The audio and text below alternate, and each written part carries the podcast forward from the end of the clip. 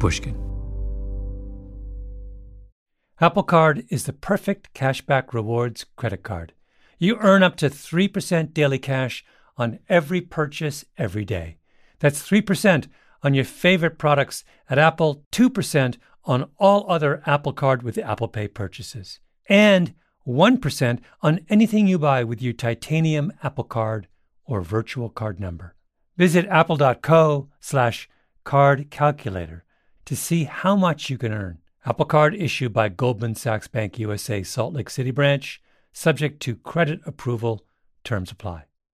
Here's my typical day get the kids up, hang out with my daughter, make her breakfast, go to work, do 10 zillion things like write a book and make a podcast like this, grab lunch, try to get some exercise, come home an hour before bedtime, make dinner, email, sleep, repeat. There is no room for error in my life. If I get sick or even feel sluggish, the whole delicate system collapses. So what do I do? I take care of myself. I drink less, eat better, sleep more. And recently, I've added a new wrinkle nutritional supplements from Cymbiotika. I take them in the morning, they prepare me for the day, make me feel better and stronger. They even taste good. To really focus on routine, they even have a convenient subscription program. When you start a subscription, your supplements arrive at your doorstep every month.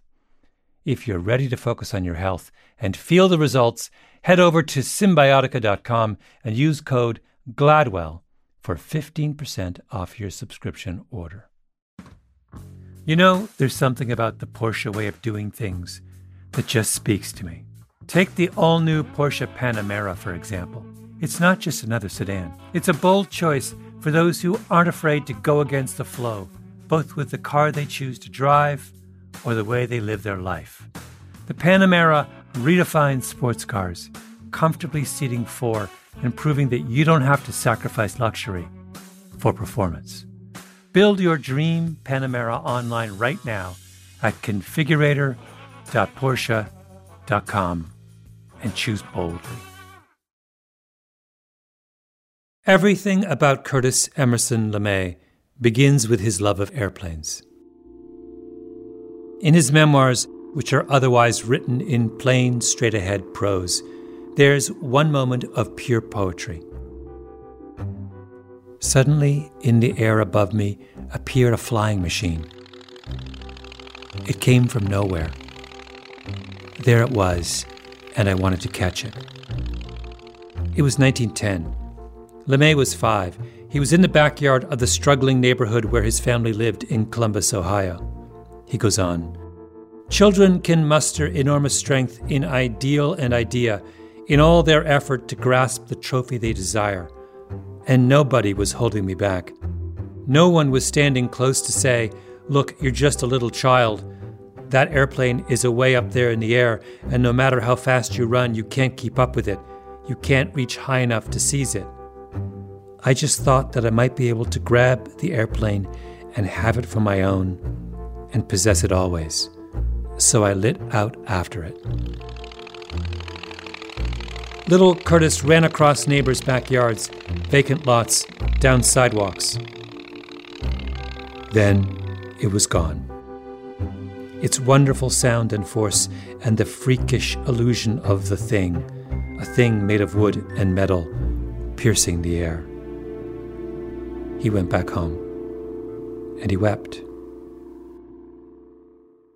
Reading that made me think, oddly enough, of something I wrote years ago about Wayne Gretzky, the greatest hockey player of all time. His parents remember that when he was not yet two years old, long before he knew much about the game of hockey, Wayne would sit right in front of the television when a hockey game was on. He was enraptured. And then he would cry and cry uncontrollably when the match was over because he could not understand how something so sublime should have to come to an end. That's Curtis LeMay, running after the flying machine in the sky. Something about that particular object, that act of flying, perfectly fit the contours of his imagination. And from that point on, the airplane was everything. My name is Malcolm Gladwell. You're listening to Revisionist History, my podcast about things overlooked and misunderstood.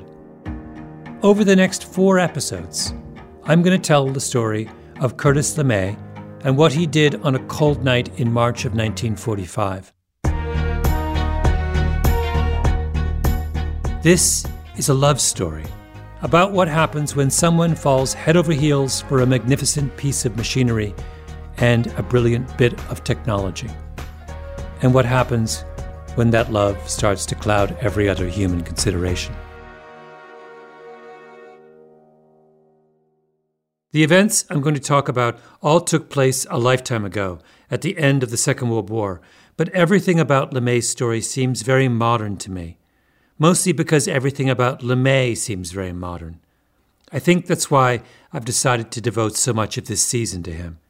It feels like he started something that we're still in the middle of.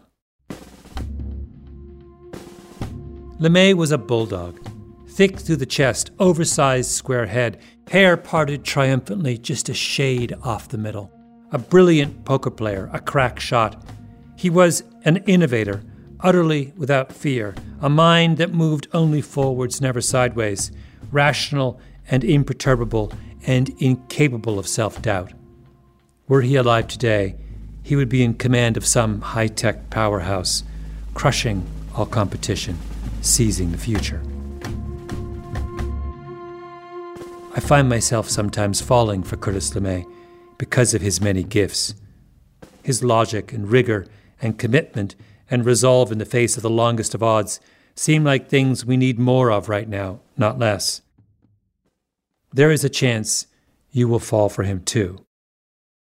And all I can say is that if you do, try to remember the following fact. If you make a list of the people responsible for the most civilian deaths in the 20th century, at the top are Stalin and Mao and Pol Pot and Hitler, the familiar names. And not too far behind, uncomfortably close behind, is Curtis Emerson LeMay.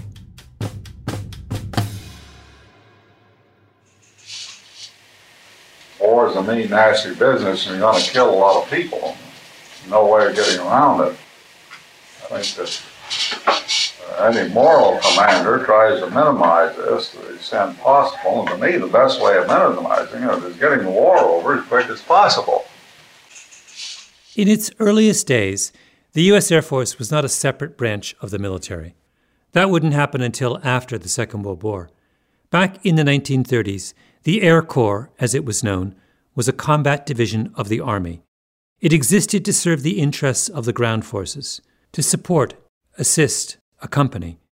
The legendary Army General John Blackjack Pershing, who commanded the American forces in World War I, once said of air power that, quote, it can, of its own account, neither win a war at the present time nor, as far as we can tell, at any time in the future. That's what the military establishment thought of airplanes. But in the years between the world wars, a small group of airmen began to challenge the idea that airplanes were superfluous to winning a war.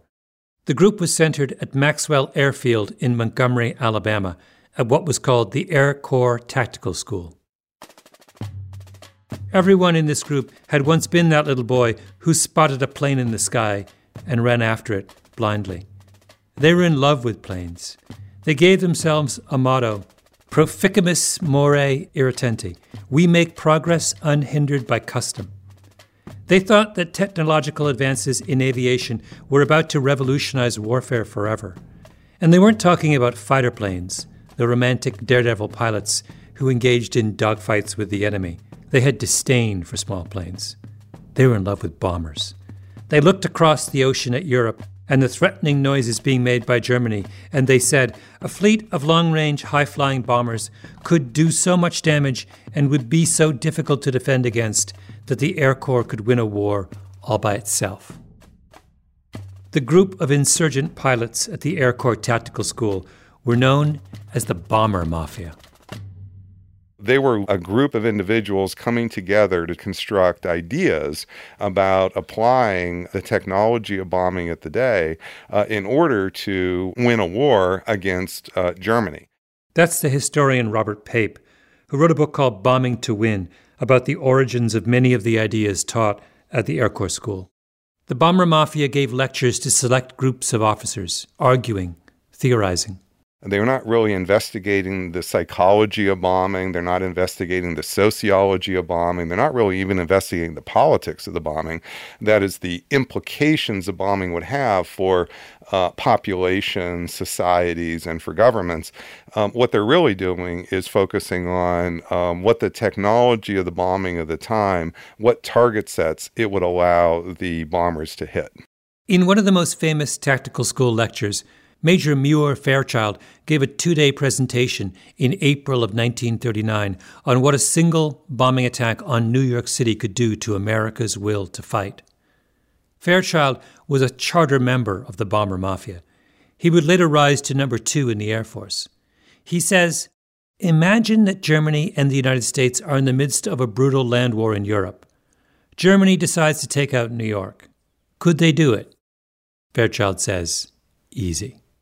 Wait, so they have a, a, a kind of hypothetical scenario, and do they imagine that a group of well equipped bombers could bring the United States, or at least New York City, to its knees in an event of any kind of conflict? Yeah, absolutely. The bombing that they're focusing on are number one, the bridges. Uh, number two, they have the bombing of the aqueducts the bombing of the aqueducts is important because what they want to do is they want to cause massive thirst in the New York population. They basically want to create a situation where there's almost no potable water for the population to drink. And then, number three, they target electric power. In his lecture, Major Fairchild argues that the aqueducts are the most obvious of targets. Then there's the power grid. Fairchild directs his students to a chart the aerial bomb versus traction electric power in the New York City area. Quote, we then see that 17 bombs, if dropped on the right spots, will not only take out practically all of the electric power of the entire metropolitan area, but will prevent the distribution of outside power. 17 bombs could bring the most important city in the world to its knees. The old idea was that you would just bomb the whole city reduce it to rubble with wave upon wave of costly and dangerous bombing attacks. Fairchild's point was why would you do that if you could use your intelligence and the best of modern technology to disable a city with a single surgical strike? you would put amazing stress on the quote will of the enemy, meaning the civilian population, which was already under stress. And then they just led to the conclusion that the civilians would crack and demand an end to the war. Are they really thinking of the Air Force in this in this thinking, in this teaching, as the primary arm of the American military in this kind of conflict? They're certainly thinking that the bomber alone or air power alone is going to win the war. And what they're thinking is that uh, it's going to win the war and prevent mass carnage like occurred in World War I, where the armies clashed together year after year after year, and millions and millions of people died in the meat grinder of the trenches in World War I. For thousands of years, Wars had been about armies of men, fighting more or less in hand to hand combat on fields of battle. The bomber mafia believed that bombs carried by airplanes were about to make the armies of men obsolete. The Air Corps Tactical School was never very large. In 20 years of existence, it produced just over a thousand graduates, but it was enormously influential.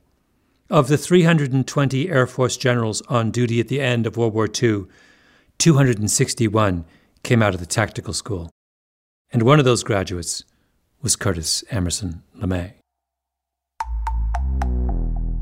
Only a handful of American military leaders in the 20th century achieved real public stature. Douglas MacArthur, of course, with his corncob pipe and limitless charisma. Dwight Eisenhower, because he commanded the Allied war effort in World War II. And in more recent times, Colin Powell. In his day, LeMay's fame exceeded them all. People who couldn't name their congressman still knew who he was. In 1964 alone, three movies came out with a character plainly based on LeMay. He's the model for the Air Force general in Sidney Lumet's thriller Failsafe. He's clearly Burt Lancaster's character, General Scott, in Seven Days in May, where the president chews him out. I am prepared to brand you for what you are, General. A strutting egoist with a Napoleonic power complex. And an out and out traitor. And as if that's not enough, in Stanley Kubrick's Doctor Strangelove, the LeMay character is General Jack Ripper, played by Sterling Hayden, chomping on a cigar. Your commie has no regard for human life, not even his own. And for this reason, men, I want to impress upon you the need for extreme watchfulness. In 1964, when Doctor Strangelove came out, Americans were exhausted from anxiety about nuclear destruction. It felt good to laugh at a Cold War fanatic like General Jack Ripper. But the actual General LeMay was a more complicated matter.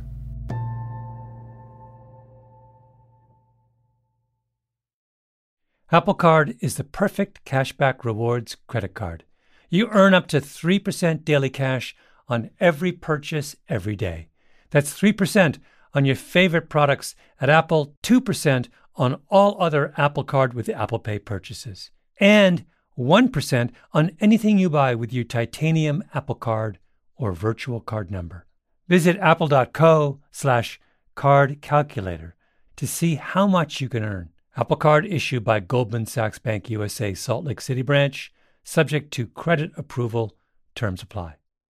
Imagine you're part of a typical American family in the 17 or 1800s. After a long winter, you'd find the inside of your home covered in a thick layer of soot. Your kerosene lamps and your coal or wood heating system would have rendered your home in desperate need of a vigorous cleaning. And thus began the annual ritual of spring cleaning, which also included the very important job of changing out your smelly straw mattress. And while your current mattress most likely isn't made of straw, there's still a good chance it needs replacing.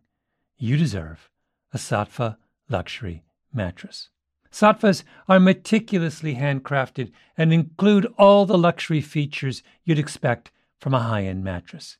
But because they're sold online, they cost a fraction of the price of retail. What's more, Saatva will set up your mattress in the room of your choice and take your old one at no extra charge. After all, You've got enough work ahead of you with all that spring cleaning to do. And now save $200 on $1,000 or more at saatva.com slash Gladwell. That's S-A-A-T-V-A dot com slash Gladwell. I want to talk about making bold choices. Eyebrow raising, head turning, and often, why didn't I think of that choices? Like thinking you could make a car that's fast enough to race on the weekend and still drive to work on Monday. Or thinking you could take on racing's giants with a small, sleek new race car and win. Bold choices that would eventually result in the all new Porsche Panamera. A car for those who aren't afraid to go against the flow, both with the car they choose to drive or the way they live their life. Now, let's talk comfort and performance.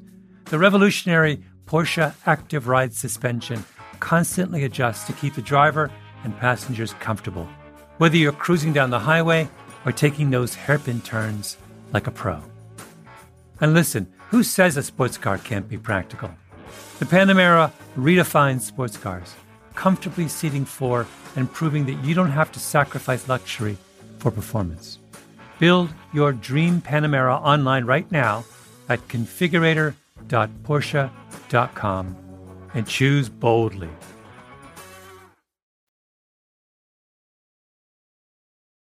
Curtis LeMay put himself through the engineering program at Ohio State, going to school by day and working all night at a foundry on the other side of town. He joined the Air Corps right out of college. He was a captain by 33, then, in short order, a major, then a colonel, a brigadier general, and by the age of 37, a major general.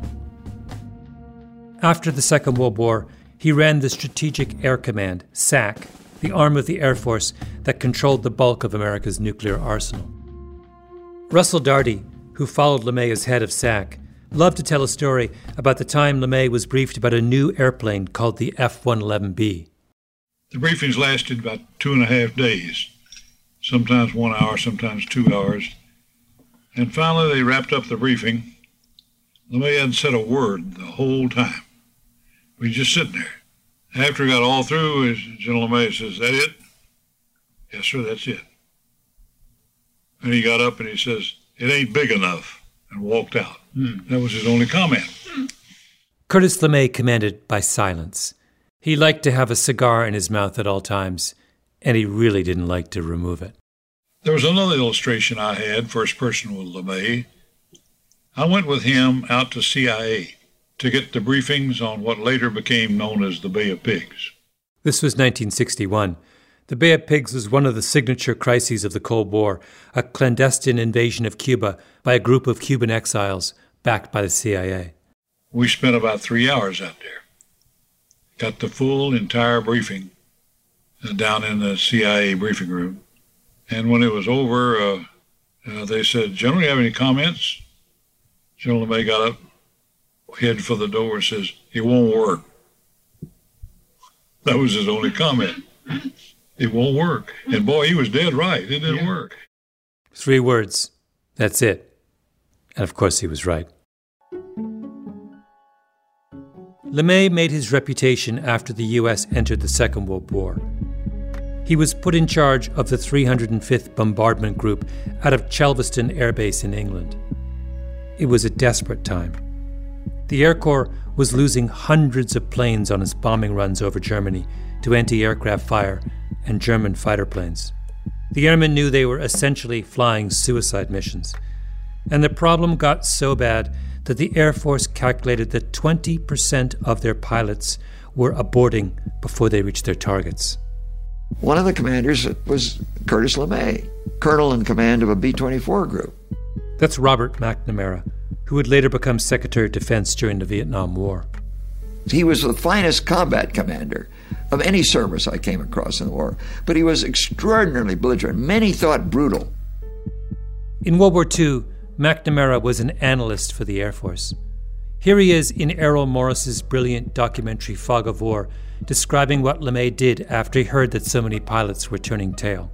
He issued an order. He said, I will be in the lead plane on every mission. Any plane that takes off will go over the target or the crew will be court martialed. The abort rate dropped overnight. Now, that's the kind of a commander he was. But that was just the beginning, because the air war over Europe still faced huge problems. Years later, in an interview, LeMay talked about it. One of the things that uh, was very apparent was that the bombing was not very good. Bombers have cameras that take pictures of where their bombs fall, strike photos. And when LeMay looked at the strike photos after the crews had come back to base, he could see that the bombs were landing everywhere but the target. Not only were the targets not being destroyed, uh, but uh, we didn't have any records of uh, where most of the bombs actually fell. Uh, they were taking strike photos, of course, but uh, uh, you could not locate over half the bombs that were hauled over to the continent. The problem was that the pilots were not flying straight at the targets. They believed that would make them sitting ducks for anti aircraft fire. Because enemy artillerymen on the ground would simply estimate the plane's speed and altitude and aim accordingly. So the pilots were taking evasive action, not flying directly at the target until the last few seconds of their bombing run, which is why the bombs were falling wide. How could you hit your target if you were lined up over it only at the very last moment. So something had to be done to give the bombardier a chance to hit the target.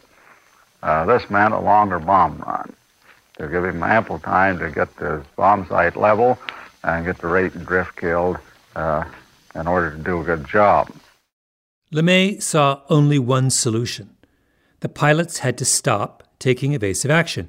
They had to fly straight in over the target all of the people that uh, I talked to that have been in combat uh, were of the opinion that if you did this, uh, anti aircraft guns would shoot you down. Key phrase of the opinion. LeMay was an empiricist. He went back and studied his old artillery manuals, did some calculations. How many rounds from an anti aircraft gun would it take to bring down a B 17 bomber? And it worked out it required, uh, I think, 377 rounds to, uh, to hit it. This didn't uh, looked too bad to me.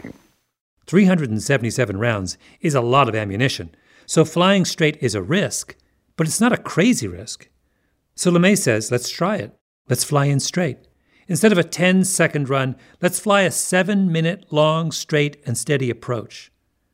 And if that sounded suicidal, which it did to all of his pilots, he says, once again, I'm going to be the first to try it. So LeMay led the way. November 1942, over Saint Nazaire, France, no evasive action. And what happened? His group put twice as many bombs on the target as any group had before and didn't lose a single bomber. So we did it, uh, and it worked out. Uh, I'll admit uh, some uneasiness on my part and some of the other people in the outfit when we made that first straight-in bomb run, but uh, it worked. I'll admit some uneasiness, he says. That's it. Some uneasiness. After the war in 1949, there was a movie starring Gregory Peck called 12 O'Clock High about that moment in the air war. It won a couple of Oscars. The lead character, General Frank Savage, was based in part on LeMay. And in the movie, General Savage is under so much stress trying to keep his pilots flying on these impossible missions that he has a nervous breakdown. Screenwriters love the idea that beneath a stoic exterior is a hurricane of repressed emotion. But that's Hollywood's LeMay, not the actual LeMay. One of LeMay's pilots later said that when he shared his fears about flying a combat mission, LeMay replied, Ralph, you're probably going to get killed, so it's best to accept it. You'll get along much better. Now, that's LeMay. He reserved his emotions for the thing he truly loved flying. Here he is, years later, rhapsodizing about a mission some of his bombers ran against an aircraft factory in occupied Poland. We have done some very accurate bombing in, in uh, some of our jobs. Uh, I remember Russ Wilson's group was in my position uh, doing an attack on Marienburg over in Poland, which is an aircraft factory over there. Uh, he put down a beautiful pattern on this thing. Uh, I don't think a single bomb fell, fell outside the fence of the factory. He put down a beautiful pattern on that thing, meaning that when LeMay looked at the strike photos from the bombing run the next day, back at base, the marks left by the bombs on the roof of the factory took on a shape that pleased his eye.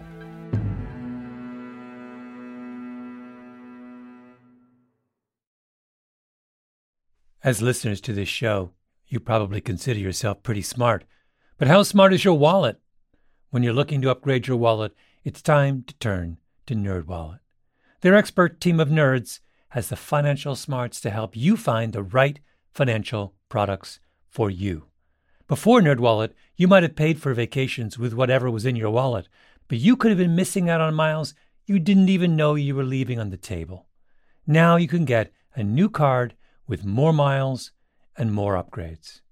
What could future you do with more travel rewards? A hotel upgrade? Lounge access? Wherever you go next, make it happen with a smarter travel credit card. Don't wait to make smart financial decisions. Compare and find smarter credit cards, savings accounts, and more at nerdwallet.com. Nerdwallet. Finance smarter. As with all cards, Credit is subject to lender approval and terms apply. I want to talk about making bold choices. Eyebrow raising, head turning, and often, why didn't I think of that choices?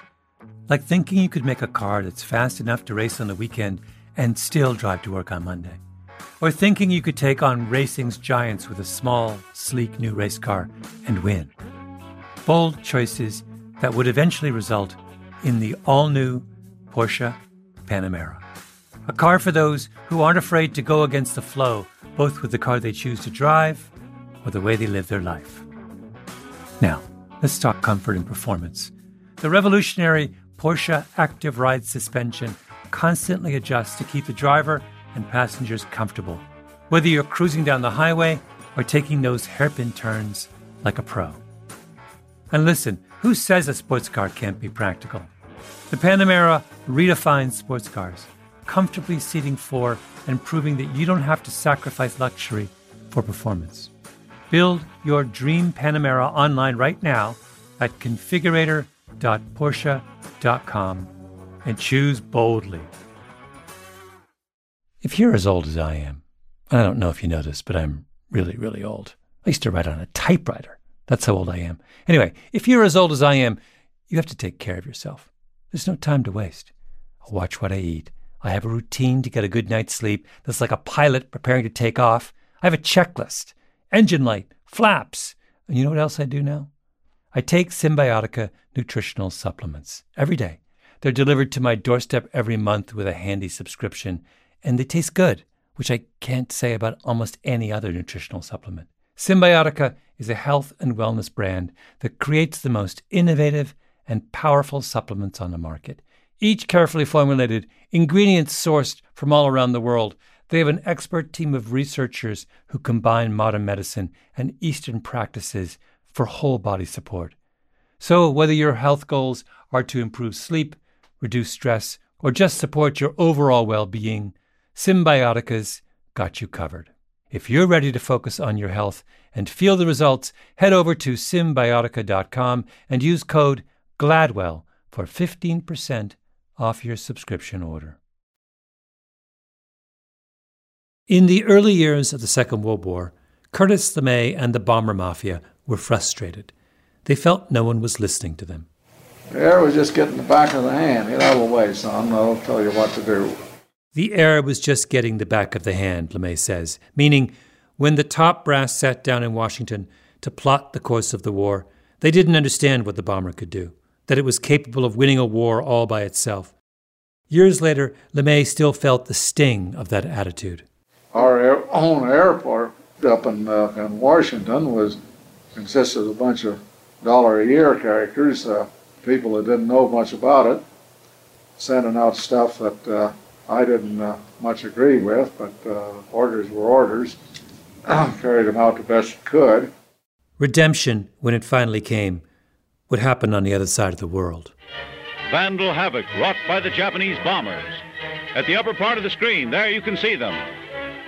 The people are bewildered by the blow without warning. With the Japanese attack on Pearl Harbor in December of 1941, the U.S. was dragged into a hard and costly battle against the Japanese Empire in the Pacific. And as that war ground on, one thing slowly became clear. The only way to beat Japan was to take the fight to Japan, directly. One option was a land invasion, but that was a terrifying prospect. It could easily end up being one of the deadliest and costliest campaigns of the whole war. The Second World War was supposed to be winding down. No one had any appetite for a land invasion. So, was there a way to bring about Japan's surrender through the air? Yes, the Bomber Mafia said. We can do it. The story begins in 1939 when the far-sighted Army Air Forces said, We want a plane for our defense that can fly a bomb load thousands of miles out to sea and return. When the bombing mafia first set up shop back in the early 1930s, their theorizing was hypothetical. They imagined fleets of bombers flying deep into enemy territory, dropping bombs from the safety of high altitudes. But there was no airplane actually capable of doing that at the time. It was a bomber mafia fantasy until the arrival, midway through the war, of the B 29 bomber. The Super Fortress the most expensive project of the war, 43 billion in today's dollars. When the workers reported for the first time, few of them guessed the exact nature of what they were building. They knew that a giant plane would result, but beyond that it was largely conjecture. The War Department made newsreels about the super fortress. Americans watched them in movie theaters around the country. But then the day came, inevitably, when the pieces of their jigsaw began to fit together. The day when the mountains of material and the millions of man hours all combined to confirm the assembly line rumor, the washroom gossip, and their honest-to-God American curiosity. They were building the mightiest aircraft in history.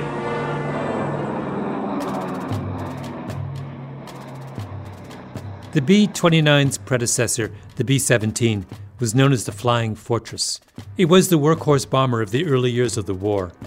The Flying Fortress is what bombed most of Germany. But the B 17 had a great limitation range. It was good for just over 3,700 miles. There's no way it could get across the Pacific to Japan. The B 29 changed that. It could carry twice as many bombs as the B 17. It could outrun fighter jets. It could fly higher than the B 17, upwards of 30,000 feet, out of the reach of all but the most powerful of anti aircraft weapons. And it could fly more than 5,800 miles in a single run. They were building the Boeing designed B 29 Super Fortress. And this is how they built it. The newsreel just keeps going and going like this. It's like they're talking about the birth of a prophet.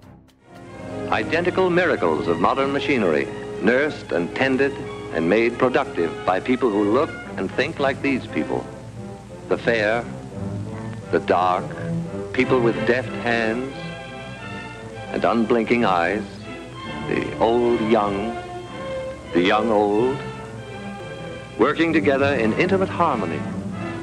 Their product, death. Their goal, peace. The motto of the Bomber Mafia, remember, was Proficimus more irretenti. We make progress unhindered by custom. And they sold that vision to the American public. Technology, American technology, could win the war. Their product, death. Their goal, peace. For the true believers, the B 29 was gold, frankincense, and myrrh. If the bomber mafia were the three wise men, they would have brought the B 29 to the baby Jesus. There's a book I ran across years ago by a researcher at the RAND Corporation named Carl Builder. It's called The Masks of War, and it's a cultural explanation of the differences among the Army, the Air Force, and the Navy. The Army, in Builder's view, is the servant of the people, understated, secure in its position. The Navy is heir to a grand tradition. It measures itself by the number of its ships, its reach. But what happens with the rise of the bomber mafia midway through the war? The pilots and airmen begin to chart a whole new course. Modern, disruptive, technologically focused, they're the only part of the military entirely born of the 20th century. The Air Force, Builder writes, sees itself as the embodiment of an idea, a concept of warfare, a strategy made possible and sustained by modern technology. And then Builder quotes this passage from a historian named Perry McCoy Smith which is worth repeating in full. Objectivity about this weapon, meaning the airplane, was absent within Air Corps circles for many reasons. Perhaps the foremost reason was the psychological attachment of the airman to his machine. To him, the airplane was not just a new and exciting weapon, it was what carried him miles behind enemy lines and brought him back. It was a personal possession which was given a personal, usually feminine name, kissed upon return from a mission, and painted with a symbol for each enemy plane shot down or bombing mission completed. The affinity of the pilot for his airplane has a parallel in the history of the cavalry soldier and his horse. The airman, like the cavalryman of the past, was not known for his modesty or his objectivity when it came to the employment of his chosen steed. The B 29 arrived, and the bomber mafia said, We've got this. A few well placed bombs. Boom, it's over.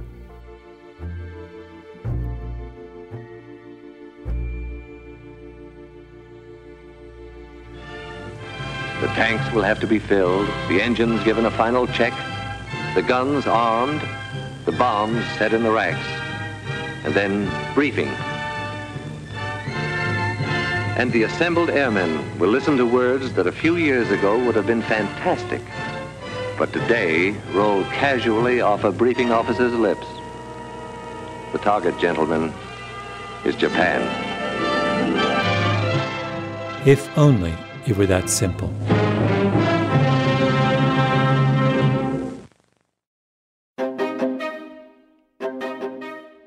Coming next week in part two, Curtis LeMay has the bomber he wants and the challenge he wants, but not the weapon. For that, he needed a group of mad scientists at Harvard University.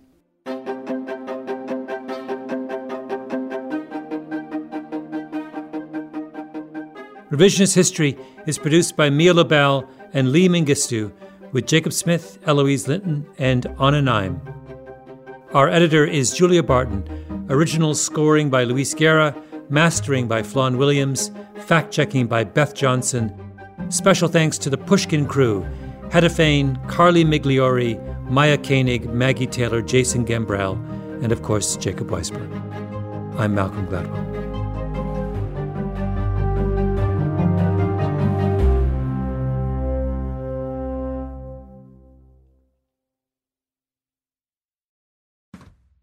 You know, there's something about the Porsche way of doing things that just speaks to me. Take the all new Porsche Panamera, for example.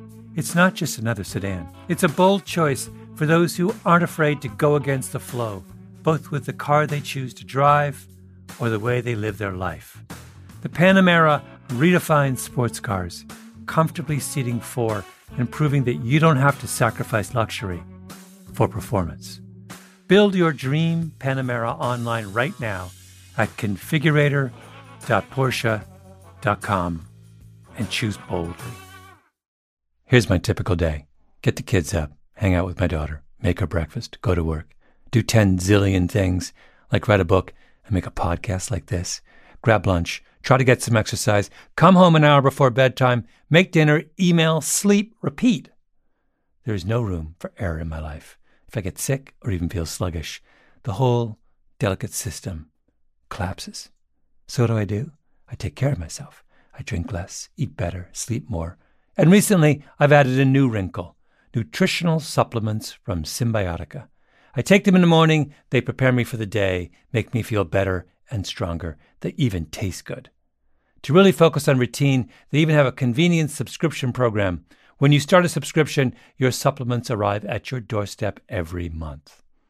If you're ready to focus on your health and feel the results, head over to cymbiotika.com and use code GLADWELL for 15% off your subscription order. This show is sponsored by BetterHelp. It's a simple truth. No matter who you are, mental health challenges can affect you, and how you manage them can make all the difference. That's why everyone should have access to mental health support that meets them where they are and helps them get through their day. BetterHelp provides online therapy on your schedule. It's flexible, simple to use, and more affordable than in person therapy. Connect with a licensed therapist selected just for you. Learn more at betterhelp.com. That's better.